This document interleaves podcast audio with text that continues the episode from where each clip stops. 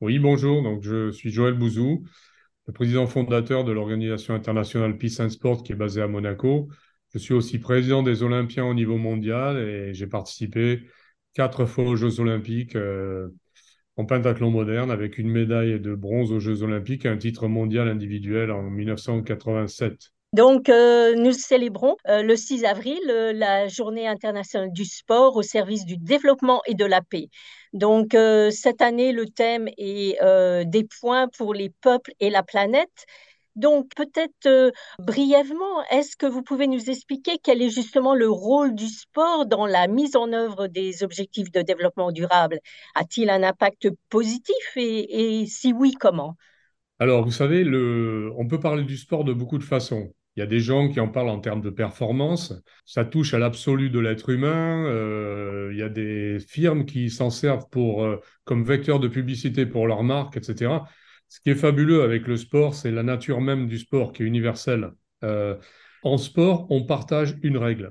On la partage tous de la même façon, quelles que soient les origines ethniques, sociales, religieuses. Et ce qui est fabuleux dans cette règle, c'est que la règle du sport, c'est l'équité c'est l'égalité des chances devant l'enjeu.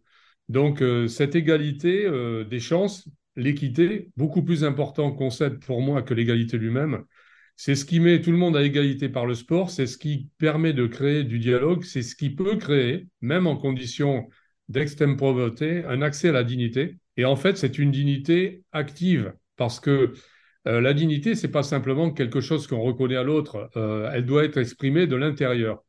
Et avec le sport, on peut le faire et on n'a pas besoin de solutions sophistiquées ou de matériel sophistiqué pour cela. Il suffit d'avoir euh, parfois euh, deux piquets en bois, un filet de pêche, et puis on met deux équipes en face et on joue au volleyball. Et c'est le même volleyball qu'on pratique que des athlètes qui ont participé aux Jeux olympiques. C'est la même règle, c'est le même respect à la fois de ses partenaires et de ses euh, adversaires. Et ce qui est merveilleux avec le sport, c'est qu'on peut faire des équipes mixtes avec des communautés partagées. Comme ça, tout le monde gagne, tout le monde perd, mais tout le monde joue. Et tout le monde s'inscrit dans, cette, euh, cet objectif qui est euh, bah, de participer à la compétition sportive. Et il y a une transformation qui s'opère. Euh, et ce qui est fabuleux aussi avec le sport, c'est que on a des champions, des champions qui sont souvent médiatisés. Alors, ils n'ont pas besoin forcément d'être champion olympique ou champion du monde, mais le champion de la rue ou de la ville qui parle à tous les jeunes de la rue ou de la ville, il peut avoir une influence. Et s'il est bien éduqué, s'il est bien formé, s'il a bien compris ce qu'on peut extraire du sport, ça peut être un modèle positif. Et donc, il a la capacité, euh, par exemple, à faire accepter les différences, à faire accepter les différences entre les communautés, entre les individus, et donc à favoriser cette acceptation de la diversité qui est si importante aujourd'hui. Alors, ça peut se faire à l'intérieur d'un quartier, à l'intérieur d'une région, à l'intérieur d'un pays. Ça peut se faire entre les pays, et c'est ce qui est merveilleux euh, avec le sport. Donc euh, oui, euh, bien sûr, on peut concourir aux objectifs de développement durable. Alors, bien sûr, au niveau social, comme je l'ai dit tout à l'heure, parce que ça facilite le dialogue et donc la stabilité entre communautés, ça permet d'accepter les différences. Mais les sportifs, les athlètes peuvent aussi euh, être des modèles pour, par exemple, inciter les jeunes à la pratique sportive, une pratique saine qui permet de développer la santé, à respecter aussi à prendre en compte euh, la dimension euh, de l'environnement, parce qu'ils peuvent passer des messages, à prendre conscience du footprint, euh, du carbone footprint qu'on a tous, et à choisir des activités qui permettent justement d'être compatibles, à faire du nettoyage aussi, à comprendre ce qu'est un déchet, comment on peut le recycler, etc., à comprendre l'importance de l'eau.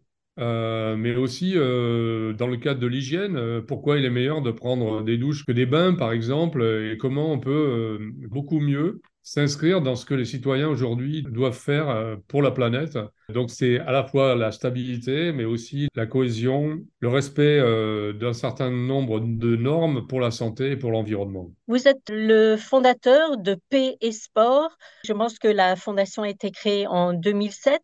À travers votre travail, avez-vous vu justement comment le sport apporte des valeurs structurantes? Vous, personnellement, est-ce que vous avez pu voir dans les communautés euh, en crise comment le sport apporte justement des valeurs structurantes? Et avez-vous justement des exemples?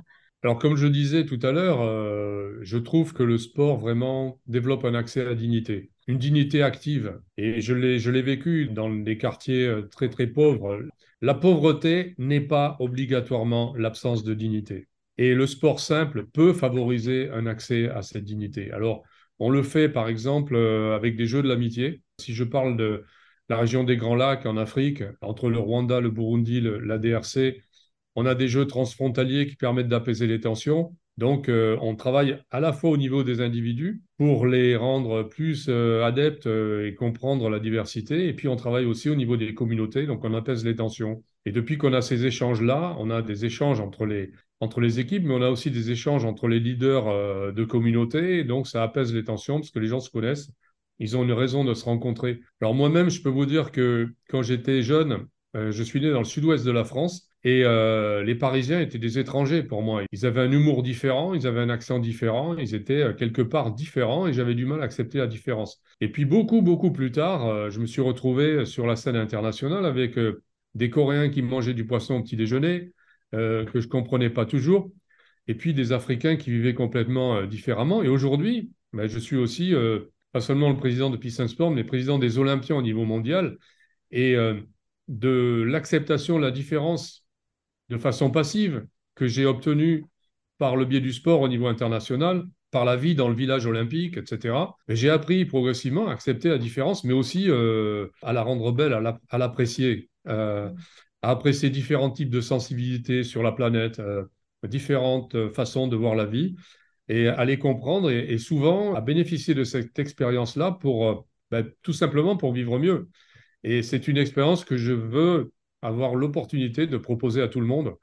Alors, la paix par le sport, euh, au départ, quand euh, vous parliez de y a 14 ans, je parlais à un certain nombre de collègues, puisque j'étais, euh, moi, secrétaire général de Fédération internationale olympique, je parlais à un certain nombre de collègues, il y avait beaucoup de gens qui faisaient de la paix par le sport sans le savoir. Mais quand on leur en parlait, ils disaient oui, mais tu sais, nous, nous on organise des compétitions, nous, c'est pas la paix, nous, nous, on est neutre.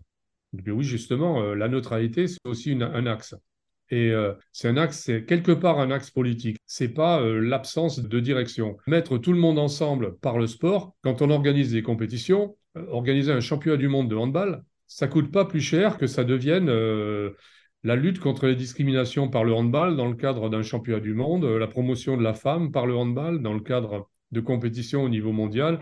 Et c'est valable pour tous les sports. Avec cette merveilleuse situation qui fait que les cultures sont différentes, que les populations euh, sont différentes, mais que la règle du sport, elle s'applique de la même façon, qu'on soit à Paris, euh, à Rio de Janeiro euh, ou à Kinshasa, ça se pratique de la même façon et donc on peut mettre les gens ensemble par cette règle sportive qu'on partage. Donc, vous êtes issu d'une famille sportive, vous êtes un pentathlète moderne accompli, vous avez participé à quatre Jeux olympiques, vous avez reçu une médaille de bronze.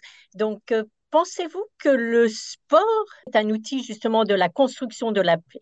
J'en suis convaincu parce que je l'ai vécu. Je ne suis pas la même personne aujourd'hui que je l'étais quand j'étais un jeune ou un ado qui commençait la, pratique du sport. Et je trouve qu'il y a, et j'ai des exemples frappants, par exemple sur euh, l'Afrique des Grands Lacs, où on peut voir que les haines, euh, quelque part, sont héritées. Mais de la même façon que, par exemple, entre les jeunes Français et, et les jeunes Allemands, euh, il y avait des haines qui leur étaient transmises par les générations précédentes qui s'étaient affrontées. Aujourd'hui, euh, en Europe, euh, les jeunes Allemands, ils sont les meilleurs amis des jeunes Français. Et moi, quand j'avais 17 ans et que je rentrais à la maison et que je disais à mes deux grands-pères, un qui était socialiste et l'autre qui était plutôt gaulliste, donc qui étaient complètement opposés sur le plan politique, et que je leur disais, mes meilleurs amis, c'est les Allemands parce qu'on faisait des stages franco-allemands ensemble tout l'été. Ils me disaient, ah non, non, tu sais, les Allemands, tôt ou tard, tu vas voir ce qui va se passer. Et aujourd'hui, les Allemands, ils sont toujours mes meilleurs amis, pas les seuls, mais parmi mes meilleurs amis. Donc, euh, à la fois au niveau individuel et au, niveau collectif,